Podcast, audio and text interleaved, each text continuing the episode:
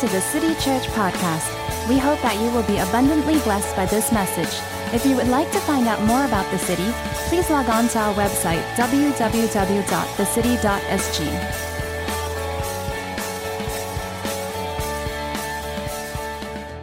I want to read, uh, first of all, uh, a verse uh, that's found in Hebrews chapter 12 and uh, verses 1 and 2. You can turn on your Bible or open your Bible or just read with me on the screen. But this is what the writer of Hebrews wrote, and one of my favorite uh, passages of Scripture. The Bible says, Therefore, since we are surrounded by such a great cloud of witnesses, let us throw off everything that hinders and the sin that so easily entangles. Let us run with perseverance the race marked out for us, fixing our eyes on Jesus. Say, fixing our eyes on Jesus. Fixing our eyes on Jesus, the pioneer and the perfecter of faith, for the joy set before him, he endured the cross, scorning its shame, and sat down at the right hand of the throne of God. Verse 2 says, Fixing our eyes on Jesus, the pioneer and perfecter the author and the finisher of our faith. The author and the finisher of our faith. From this passage, we know that uh, we are in a race. Turn to the person next to you and say, You are in a race. And anyone who's in a race or in any competition knows that they should run to win or they should play to win. Last night, England lost. Unfortunate. This evening, we will have a World Cup champion. But every team that plays in any competition, they play to win. And as runners in this race, we must run to win. That's why Paul wrote in 2 Timothy chapter 4, verse 7, Paul said, As a Christian, I have finished the race. I mean, I've finished the race. I've kept the faith. I fought the good fight. I finished the race. You may have heard uh, the story of John Stephen Akhwari. He was born before most of you were ever alive. He was a marathon runner for Tanzania in the 1968 Olympic Games in Mexico City. He came in last. And no last place finisher in the marathon ever finished quite so last. He was really slow. He came in last. And the reason for that is he got injured along the way. He hobbled into the stadium with his leg bloodied and bandaged. It was more than an hour after the rest of the runners had completed the race. And only a few spectators were left in the stands when Akhwari finally crossed the finish line. When asked why he continued to run despite the pain, Akhwari answered, My country did not send me to Mexico City to start the race. They sent me here to finish. I want to say this to all of us this morning that when God launched us into this race called the Christian life, He didn't launch us to just start the race. He wants us to finish well and to finish strong. Somebody say amen. amen. And I really believe that the key to finishing strong is focus. And this morning I want to speak to us on focus and worship and try to bring these two seemingly separate concepts together. Focus in worship. A professor at Northwestern uh, studied Olympic uh, medalists, and she discovered that bronze medalists were happier than silver medalists. And here's why. She discovered that silver medalists tend to focus on how close they came to winning gold, and so they weren't satisfied with silver. But a bronze medalist tend to focus on how close they came to not winning a medal, so they were just happy to be on the medal stand. I tell you, whoever wins tonight, all right, France would be happier than the runner up. Guaranteed. Sorry, did I just prophesy that Croatia will, will win? All right, what I mean is Belgium will be happier than the one up. Come on, it was a prophetic word. Come on, I'm a prophetic person. We're a prophetic church. But I do hope that Croatia will win. I love the underdogs. I love the underdogs. I know there are some French supporters here, but French supporters, but I love the underdogs because I am an, an underdog. Come on, somebody. All right. But focus is the key to finishing strong. And I think this study reveals a very fascinating facet of human nature that your focus determines your reality.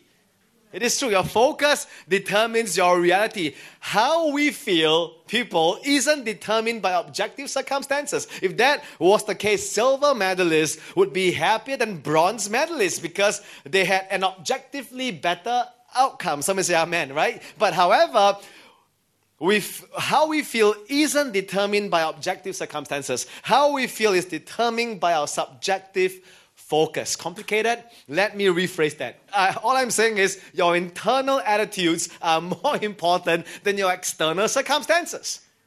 Are you with me? Your internal attitude is more important than your external circumstances. I love how the poet John Milton said. He said, The mind in its own place and in itself can make a heaven out of hell or a hell of heaven. That's so true. The mind in its own place. And all of us know people who can find something good to focus on even in the worst of circumstances. And all of us also know people or friends who can find something bad to focus on even in the best of circumstances. When you parent teenagers, you know that. My kids have uh, pleaded with me not to use them as sermon illustrations, so I will not do that. But you know that, you know, if, if they grew up in a family that don't speak too much Chinese at home, if they got if they get 48 out of 100, they are, they are happy people. They said, "Wow, that's amazing! I got 48." We know people that gone through exams and uh, they get all they, they get all A's and one B and they feel depressed. And we know our friends who get all B's and one A and they're like out of this world, right? So all of us know people that can focus on the bad even when they do well. Amen? We all know that. And this is the universal principle that I've discovered in my last many, many years of being a human being and, and my last 15 years of being involved in ministry. We tend to see what we're looking for. We tend to see what we're looking for. And I believe there are basically two types of people in the world. We have got the complainers and the worshippers. There are only two kinds of people in this room the complainers or the worshippers. Complainers can always find something to complain about, worshippers can always find something to praise God about.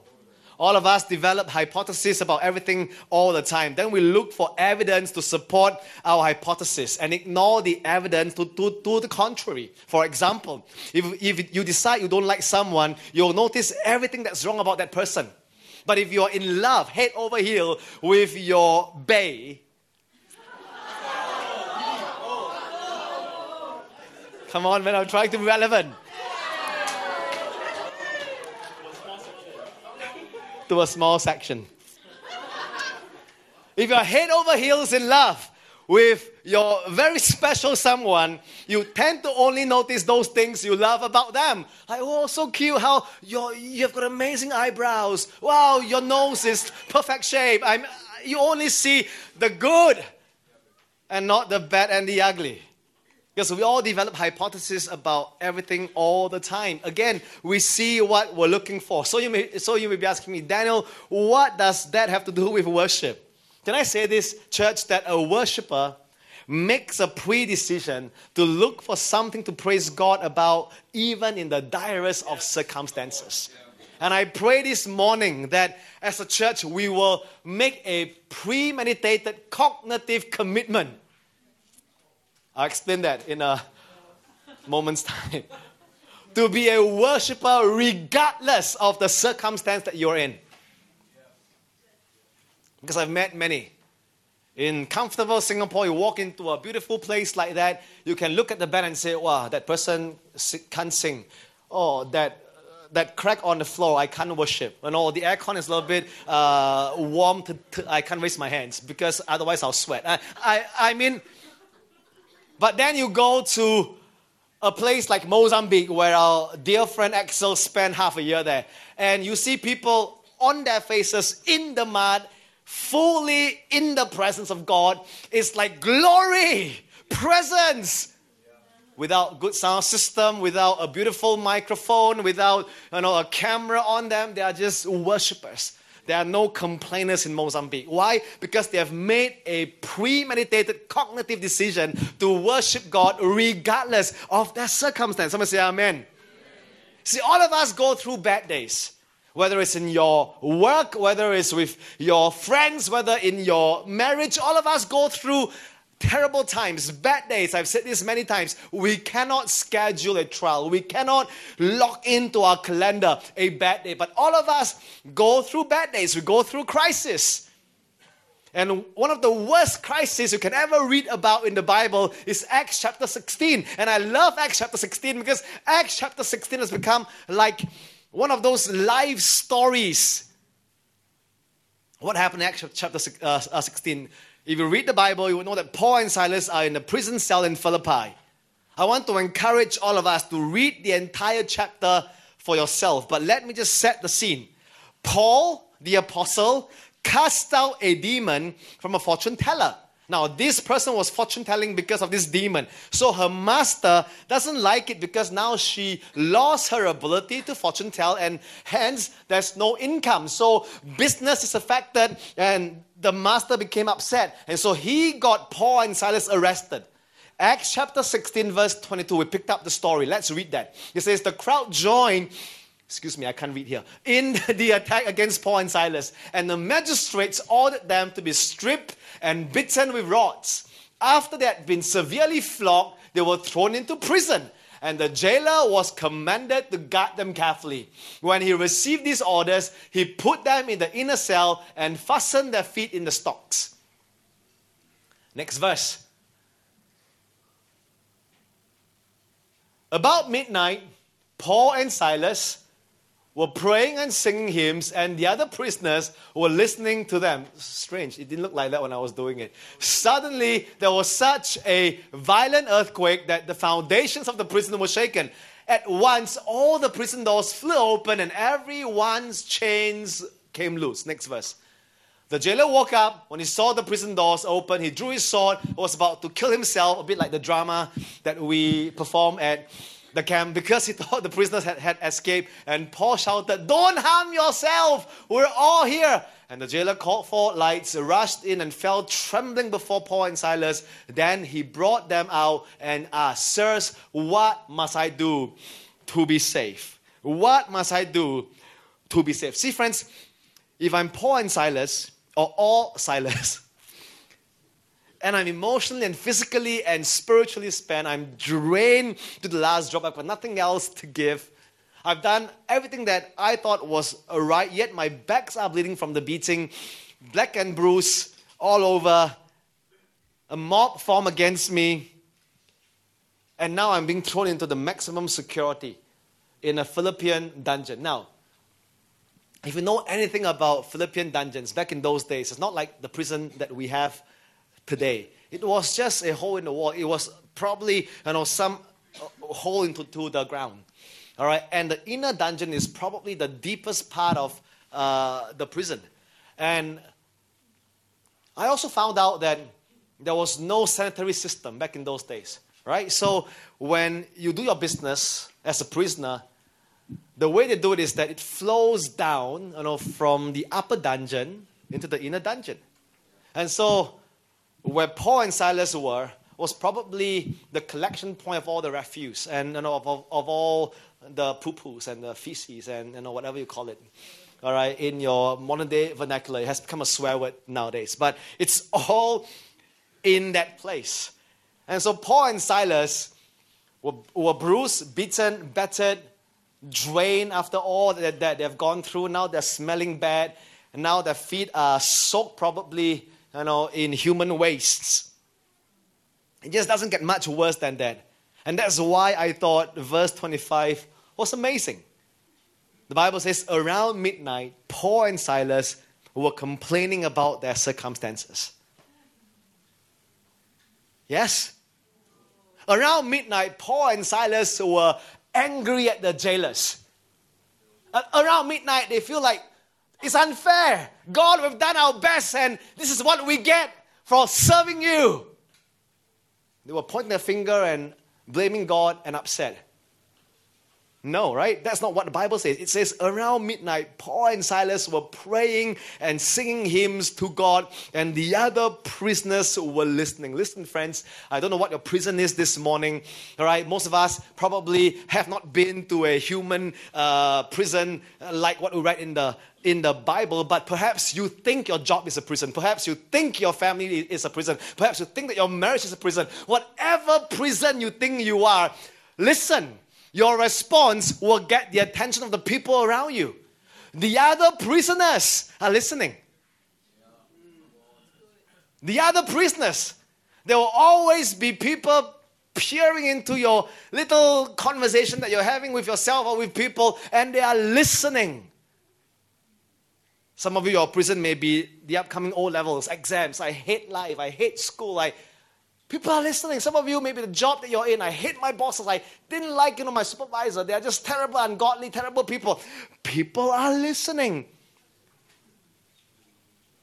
Are you a complainer or a worshiper? Let me share with you something I've learned from 42 short years of being a human being, of 25 years of walking with the Lord.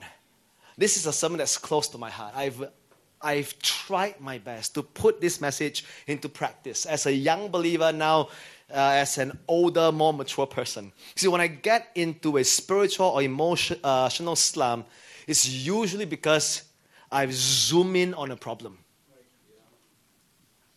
Whenever I get upset, or when I lose my cool, or when I become terrible to live with, a grumpy grand, uh, grandfather, no, a grumpy father a terrible boss. It is because I zoom in on a problem. Like my son is terrible, or you know, the colleagues are terrible. I, I mean, I'll zoom in, the church in trouble, you know, and I start to become cranky and concerned and worked up. It's because I zoom in on a problem. I'm fixating on something that is wrong. I'm focusing on the wrong thing. And nine times out of ten, the solution, listen carefully, church, is zooming out so I can get some perspective is to zoom out so I can get some perspective. Sometimes we've got to zoom out and look at the big picture. So you may be asking me, Daniel, how do I zoom out? Let me give you a one word answer worship. Worship. I've got an African, come on, worship. Worship is taking our eyes off our external circumstances and focusing on God. There's a verse that says in the book of Psalms that hmm, I've looked at all these things. My enemies are successful. Everything else that they are doing are flourishing. And look at me, I'm terrible, blah, blah, blah, blah, blah, until I enter the sanctuary of God. And that's where he regained, the psalmist, he regained his perspective. See, friends, that's why I look forward to church. That's why, you know, I've got worship music in my phone. That's why the best thing sometimes when, when you are in a prison is to plug your AirPods into your ears and walk around singing to yourself. Even though the rest of the world may think that you are, you are crazy and beside yourself, you are just in that zone where you zoom out and get a fresh perspective of who God is. Somebody say amen. amen. Of who God is. You see, friends, we need to stop focusing on what's wrong with us, what's wrong with our circumstances, and start focusing on what's right with God. Paul and Silas could have zoomed in and complained about their circumstances. They could have said, God, we cast out demons in your name. This is what we get. We were on a missionary trip, and this is where we ended. We, get, we got beaten, thrown in jail. Instead of watching our back, you know, look at our backs, it's bleeding from beating. They could have complained to the cows, come home, but they made a choice to worship God in spite of their external circumstances. Church, here's what worship does worship restores spiritual equilibrium. It helps you regain your perspective. It enables you to find something right to praise God about, even when everything else seems to be going wrong. Worship is zooming out and refocusing on the big picture. Listen, it is refocusing on the fact that 2,000 years ago, Jesus Christ died for our sins. While we were yet sinners, Christ died for us. It is refocusing on the fact that God loves me when I least expect it, when I least deserve it. It's refocusing on the fact that God is going to get me to where He wants me to be, regardless of my circumstance. It's refocusing on the fact that God is, that I will have eternity with God in the next life, but there's no pain, no tears, no sorrow, no mourning, no pain. Did, did I say no pain twice? No pain. it is refocusing on the fundamentals of our faith. It is reminding ourselves that Jesus Christ is the pioneer and He's the perfecter. Is taking our eyes off our circumstance and fixing our eyes on Jesus, the author and the finisher. I know this is so basic, but I like to make the Christian life as simple as possible. Hear and obey. Fix your eyes on Jesus. Everything will, will be fine. You may say, Daniel, you are too simplistic. Yes, I am. I don't think the Christian life is complicated. I don't think that walking with God is hard. Now, will be, there will be challenges, but we can find joy in the journey. Come on. Come on, guys. That's what happens. God restores the joy of our salvation and we regain our spiritual equilibrium in worship. It's not easy. Nothing is more difficult than praising God when everything seems to be going wrong. But you have learned that when you praise God in your most difficult uh, times and season, you have realized that God loves the purity of your worship. That's when praise, Andre has taught us that, becomes a sacrifice. That's when we please God in spite of the mess that we're in. Because your worship isn't based on circumstances, your worship is based on the character of God. Come on. Come on. George Bernard Shaw, not a believer, I think but love how he phrases things, how he frames it. People always blame their circumstances for what they are. I don't believe in circumstances, he says. The people who get on in this world are the people who get up and look for the circumstances they want, and if they can't find them, make them. I love it. They can't find them, make them. And that's exactly what Paul and Silas did.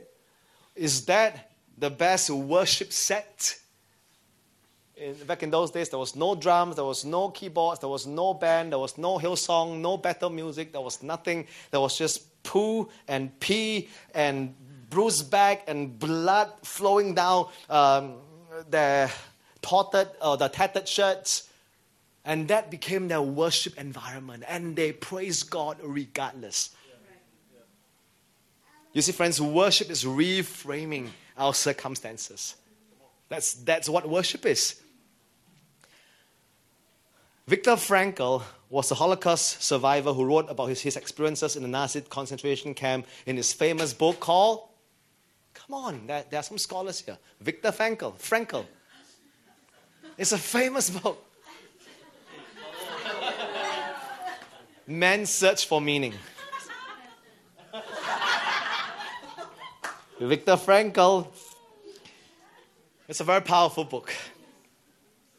And it says, and in that, in that book, basically everything was taken away from these prisoners. They were stripped off their clothing, their pictures, and their personal belongings. They even took away their names and gave them numbers. So Frankl was number 119104.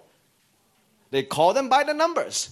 And everything was taken away except one thing. And Viktor Frankl said, Everything can be taken from a man but one thing the last of human freedoms to choose one's attitude in any given set of circumstances. I think I should read that one more time. Everything can be taken from a man but one thing the last of human freedoms to choose one's attitude in any given set of circumstances. See, friends, I'm absolutely convinced that the most important choice you and I make every single day is your attitude.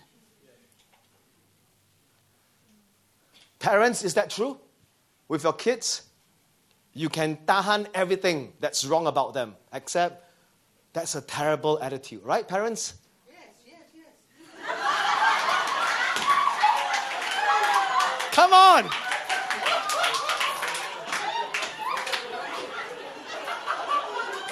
Making excuses.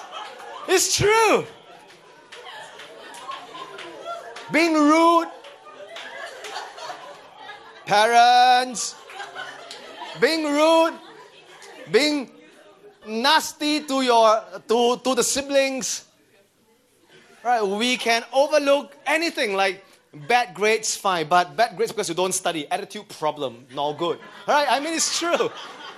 If you have done your best and you got 49 out of 100 for your Chinese, I'm the happiest dad. Because I see you in your books and you're trying to get 51, and I love that attitude.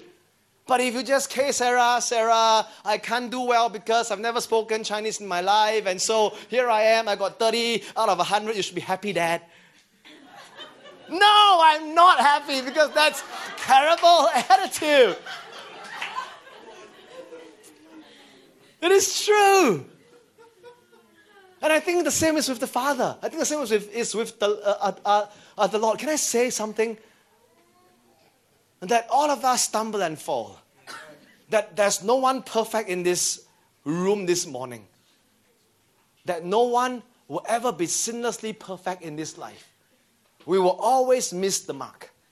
In our attitude, in the way we speak to our telco on the phone, I'm guilty of that I spoke to some of our members getting into arguments with strangers along the road. I mean, we all felt terrible.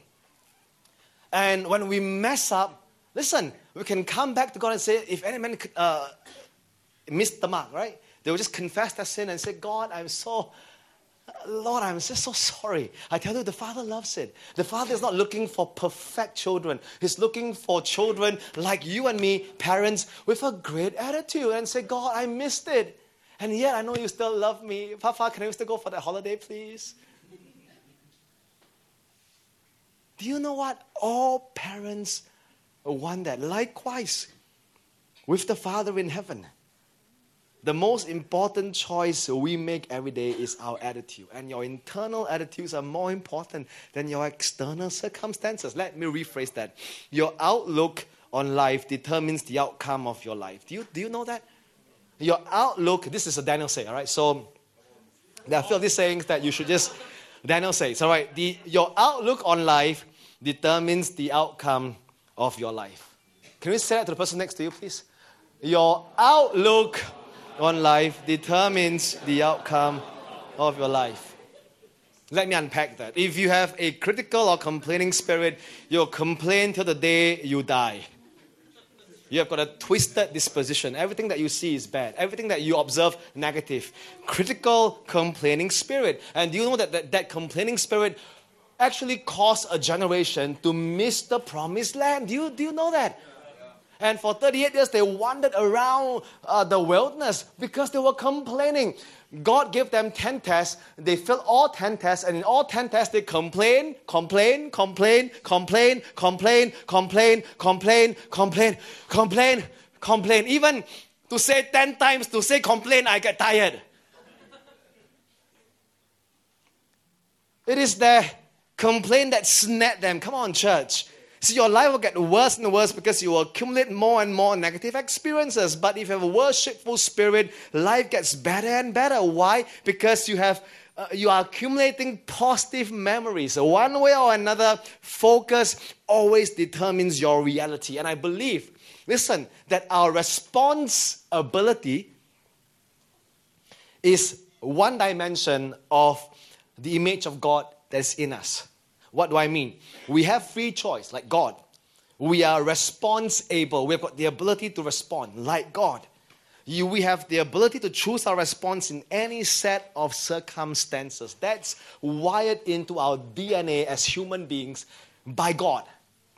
Response ability. We have the choice to respond negatively, positively. I say this to people all the time. Listen, I believe the hallmark of maturity is response. That's the, that's the thermostat, a thermometer of how we measure uh, our maturity. That's the barometer, excuse me, of how we measure our maturity. It's in our response. Everything is perfect. Of course, we'll be happy. If I tell my kids tomorrow, no school, yay, dad, you are the best. Tomorrow I'll give you a thousand bucks, shop all you want, yes, you are the best. Tomorrow you'll be studying for five hours, otherwise no TV. Dad, you are terrible, you are wicked.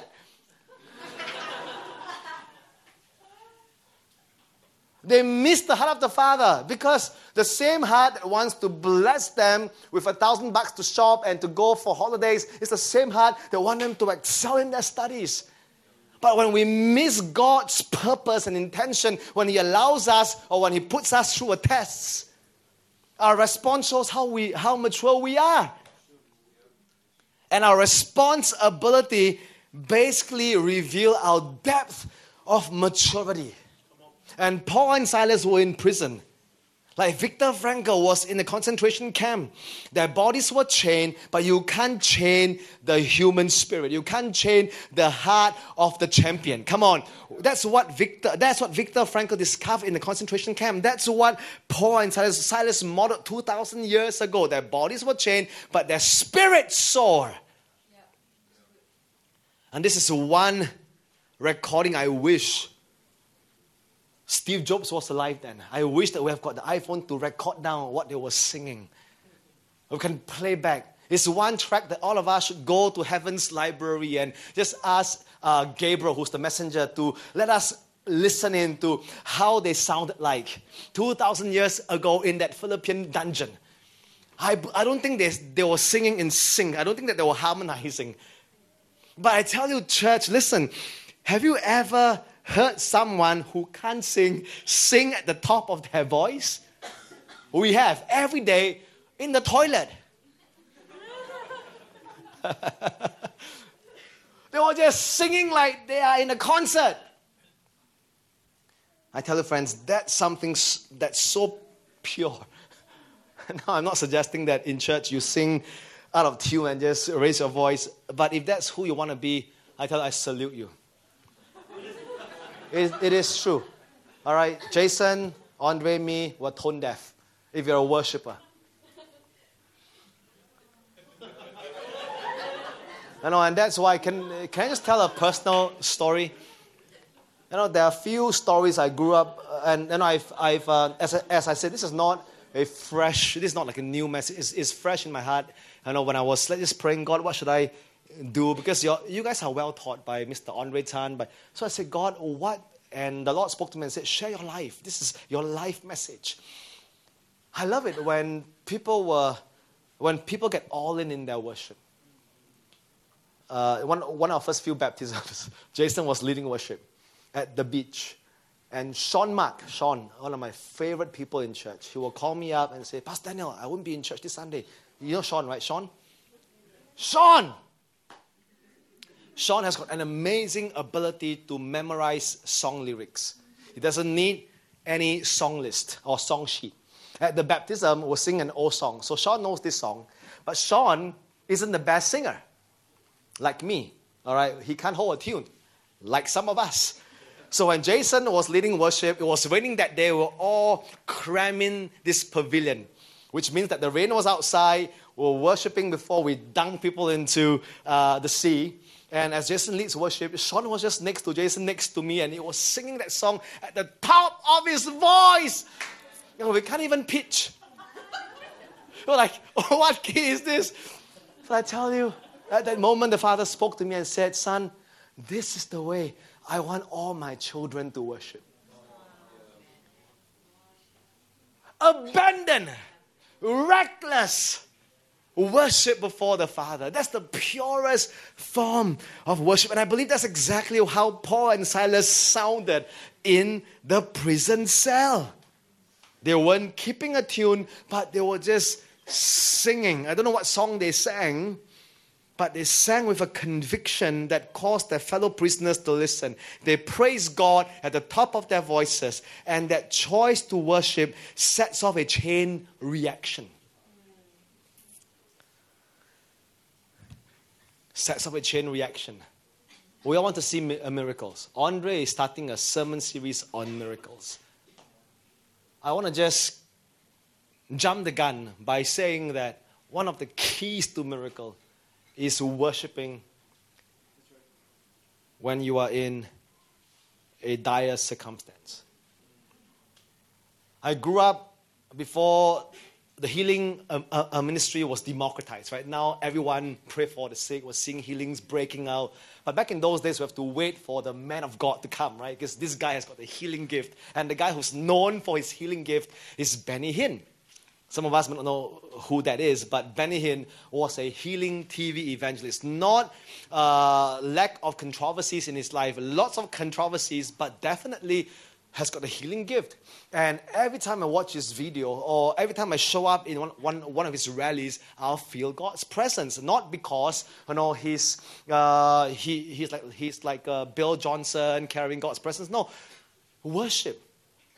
He sings all the super old songs Hallelujah. And he will sing it for like 10 minutes. Take it higher, take it higher. And then he will go, Hallelujah. And he will go, Oh, he touched me. And no, he's, he's, a, he's, he's an okay singer, but he's not an Andre Tan, all right? He can't sing. Or, and we'll just spend half an hour just worshiping, take it higher. The band's great. And then he would know that something shifted in the atmosphere, and he would know that the warmth presence of the Holy Spirit just start to show up. And moving around the auditorium, and you knew at that point in time that, that whether Benny is there or Benny is not there, healings will break out. You just know it. Benny Hinn, in spite of his controversies, had learned a secret to access the miraculous realm, worship. And it's the same in this story. See, Albert Einstein said you can't solve a problem on the level it was created. And when problems are created on a human plane, it must be solved on a supernatural plane. Are you with me? And that's what happens when we worship. You see, friends, worship changes the spiritual atmosphere. In fact, worship charges the spiritual atmosphere. I don't think Paul could have planned this miraculous jailbreak to make the, the long story short, there's an earthquake, the prisoners are set free, they, they didn't leave. And the jailer who was about to kill himself got saved. His entire family is baptized in the middle of the night. Church, we cannot script something like that. This is written by the Holy Spirit. We can't plan miracles. But when you worship God in the worst of circumstances, you never know what is going to happen. Worship is a key to access the miraculous realm. Worship is the key to your deliverance in your prison, whatever that is. It is. Worship sets the stage for miracles. Worship in this story causes an earthquake. So, worship causes spiritual earthquakes that can change the topography of your life. Worship is shifting the tectonic plates of your circumstance. Come on. It may not change instantly, but it will change your life. Worship is the way we stay positive in negative circumstances. It is not just a placebo, it is a reality. No matter how bad things are, as a follower of Christ, you and I, the pain is real, but as a more tangible reality. There is. You can either choose to confront your circumstance naturally or you can fight the battle in the supernatural plane. There are so many stories in the Bible when the armies of uh, Judah, right, was, or I can't remember the story, was coming against Jehoshaphat. I mean, he sent the praise band out. It's not the most logical warfare tactics. What? Worship changes things. Amen? And the key is focusing on the right reality. Do you know what? I'm coming to a close very, very soon, but do you know what? I read this fascinating statistics. Research indicates that the average person talks to himself or herself 50,000 times every day. You know, all of us are talking to ourselves, either internally, you know, to people, we, or, or just walking around. We talk to, our, to ourselves like what should I do later? What should I go for lunch? We talk to ourselves, right? We're always talking to ourselves. Any guess on what percentage of self talk is negative? 80%. 80% of self talk is negative.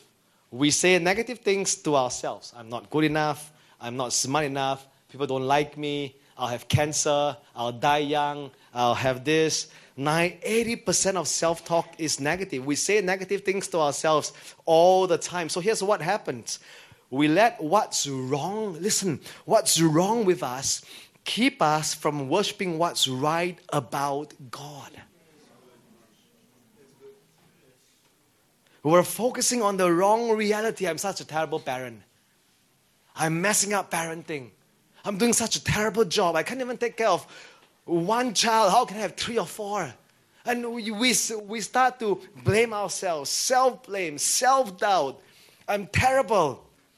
And we focus on what's wrong with us and not turning our eyes on what's right with God. You see, that's what I'm trying to say here.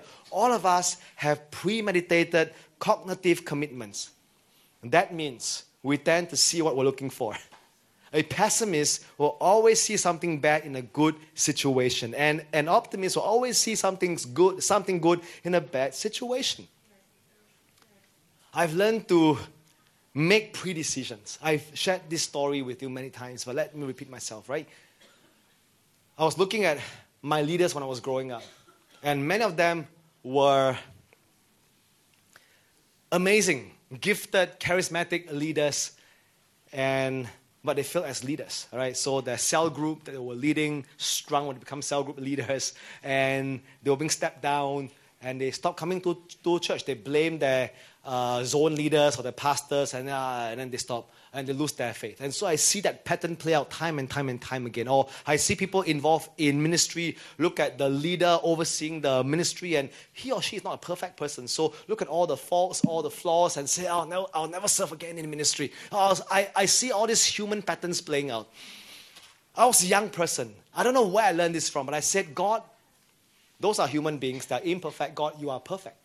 And so I make a pre-decision. I say, God, if one day I ever become a cell group leader, my eyes are on you. I said, God, my eyes are on you. All right, regardless of whether I fail or I or I succeed as a cell group leader, I'll always praise you and serve you. In fact, I said, God, if my cell group closes down, if I'm no longer a cell group leader, no more title, guess what, God? I'll still love you and serve you.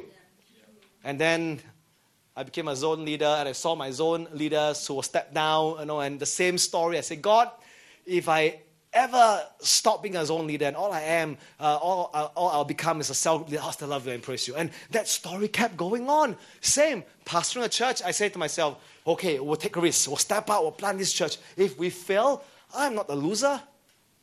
I'm not a failure.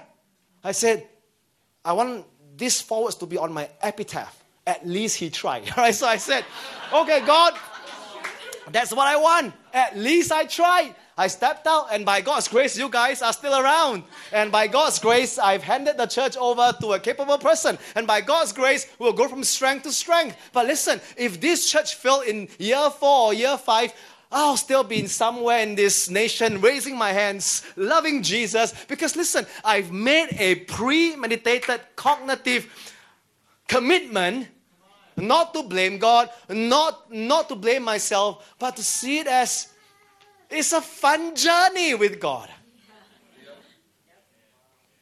And that's how I've lived my life all these years. People have like looked at me. Some of you have learned that about me in the last many years. But that's how I live my life. I've lived my life making decisions before things actually happen. I told myself I'll be a good parent, regardless of whether my kids behave, misbehave. The testimony at the end of my life is Daniel Chua is a great dad.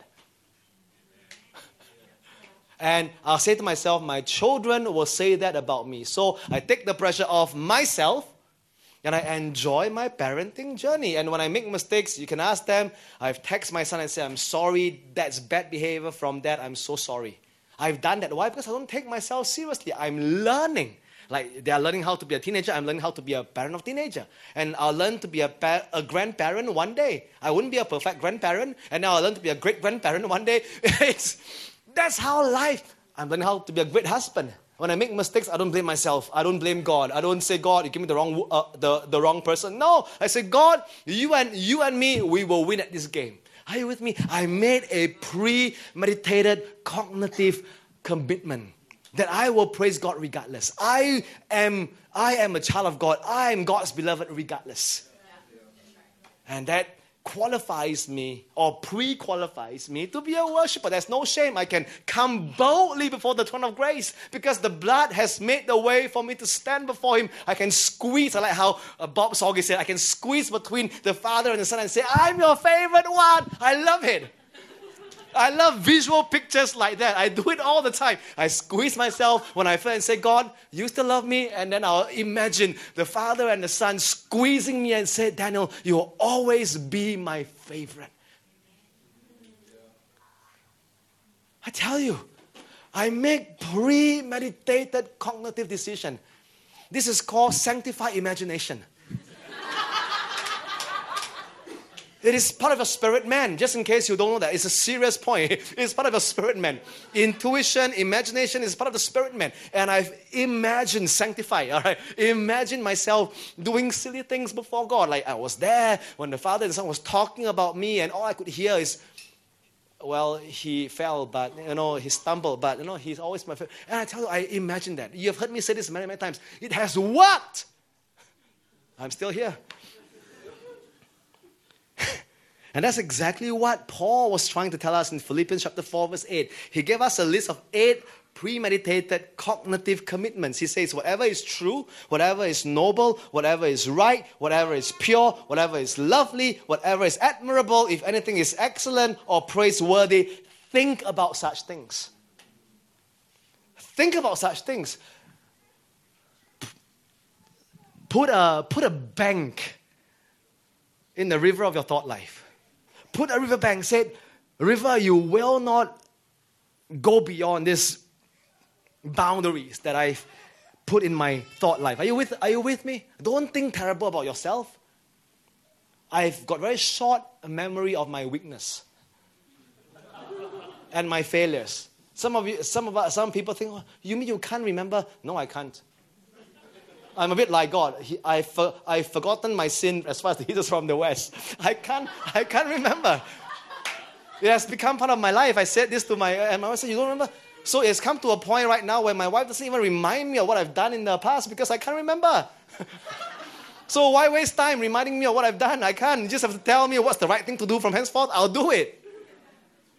That's why I've, I, I have, through discipline, put a riverbank put, a, put riverbanks around this river of my thought life and say, You will not transgress what is noble, what is right, what is true, what is excellent, what is pure, what is. Just put that. See, a worshiper always finds something to praise God for because they're looking for something to praise God for all the time. And worship is one of those premeditated cognitive commitment based on ultimate reality. Ultimate. Everything else is temporal reality. Your, your struggles, your job, your relationships, your finances, temporary. Ultimate reality, God is good all the time. He is faithful when I'm faithless.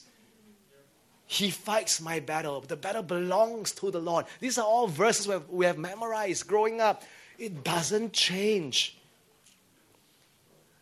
You've heard this story, but as I was just thinking through this message, it came back because I was just in Vietnam uh, recently in the last few months. And every time I land in Vietnam, it brings back a lot of memories, a lot of memories. Because The first time I went to Vietnam was nine, ten years ago, was about 10 years ago. I landed there uh, and I turned on my phone and I got a message from my wife. Now, backtrack a little bit. That morning when I was leaving for Vietnam to speak in an underground church youth camp in Saigon, uh, Joy woke up. Uh, Joy woke up. Uh, I was packing and she said, I'm bleeding. You know this story, but if you don't, track with me, right? I'm bleeding. It's bad. Um, she was pregnant uh, with our number four. And she said, we may lose this child. And so I said, do you want me to cancel the trip? I can just always, I, I, I can send someone else. Or she said, no, no, you go, right? So I said, okay, go and see a doctor, see what we can do, because not the first time. Uh, when, we, when she conceived, uh, uh, conceived Melody, same thing, bleeding. So I said, okay, well, happened uh, before, so I'm not so concerned, right? So I, of course, I'm worried, but not so overly concerned. So I left, I landed. turned on my phone. There was no smartphone in those days. No WhatsApp. It was just a simple Nokia 3210, right? Oh, 33, I think so, 331 or something like that. I turned on my phone. Message came in. Joy said, I lost the baby. Went to see a doctor. Uh, can't find. Can I show? I've, I've a slide. This is, this, is, this is the first. It's on the 1st of July 2008. All right, over a year ago. This was the first, uh, what do you call this? Ultrasound, right? Ultrasound photograph. And the sac, and what you can't see there is miss abortion, which means that there is no baby there, it's gone. And so when I landed, the message came in, and Joy said, Baby is gone. She went back home, broke the news to the, cho- to the children. Titus cried, ah, cried. Where? No more baby. So, so he, he was crying, and he was very young then, about uh, 10 years ago. So he was six. So, uh, he was crying, crying. So I and so said, said Joy, uh, and so she said we've scheduled for I don't know all these terms, but basically to clean the womb, remove the uh, the remains of the womb the same day. All right, so it was at about three o'clock.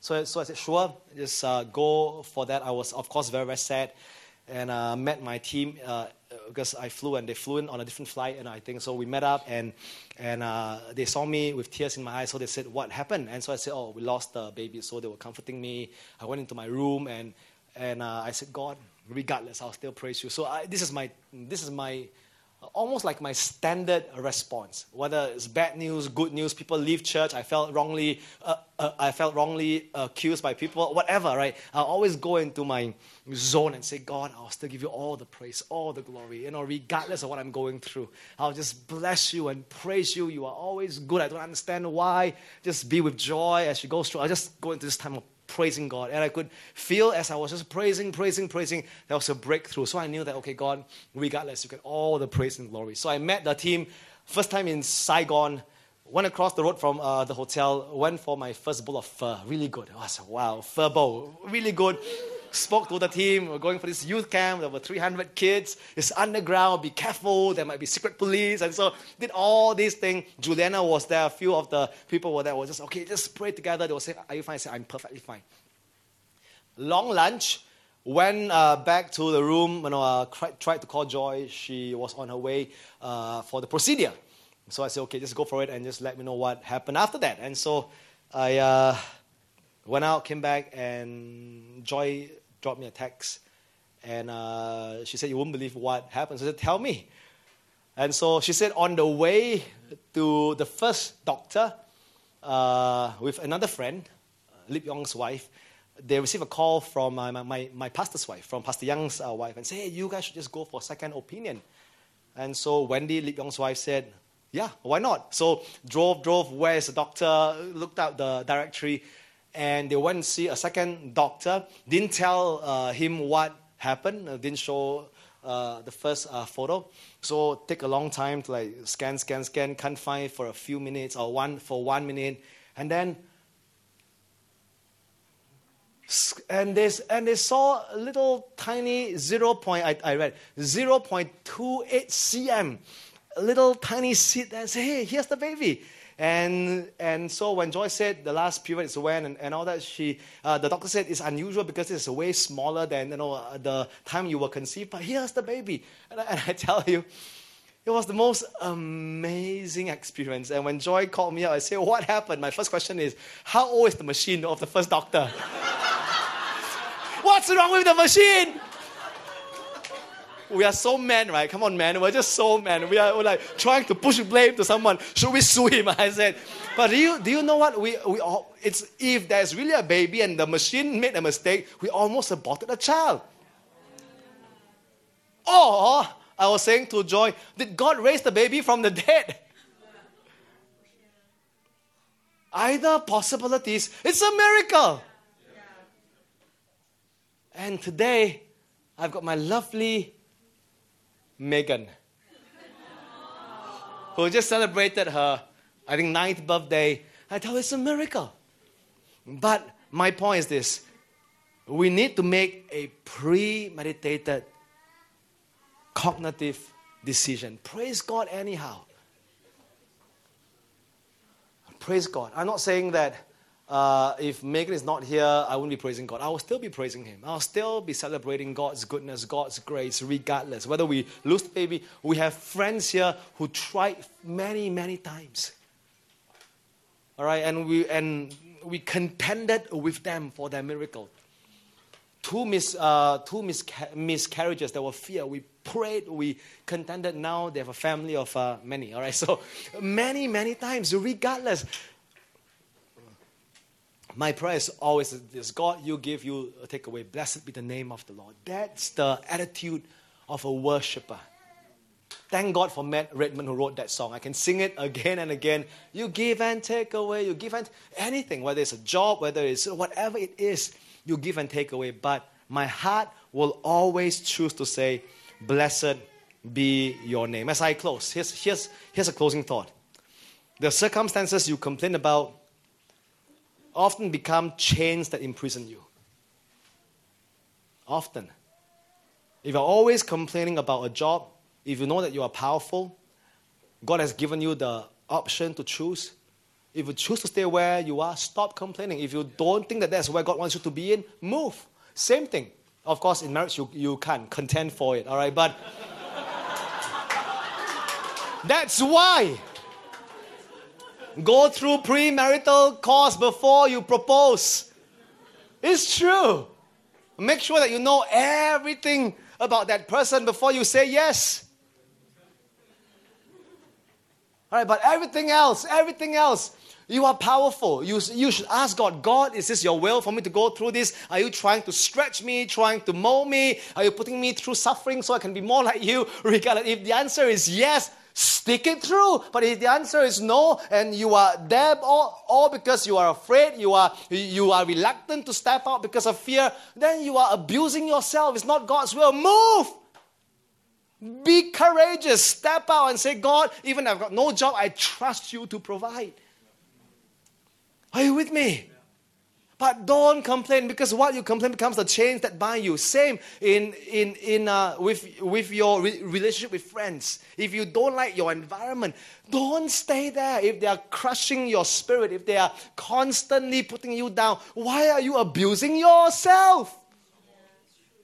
Why? Fear that you won't be liked by someone else? Come on. The world got 7 billion people. If you got no three, four friends, forget it.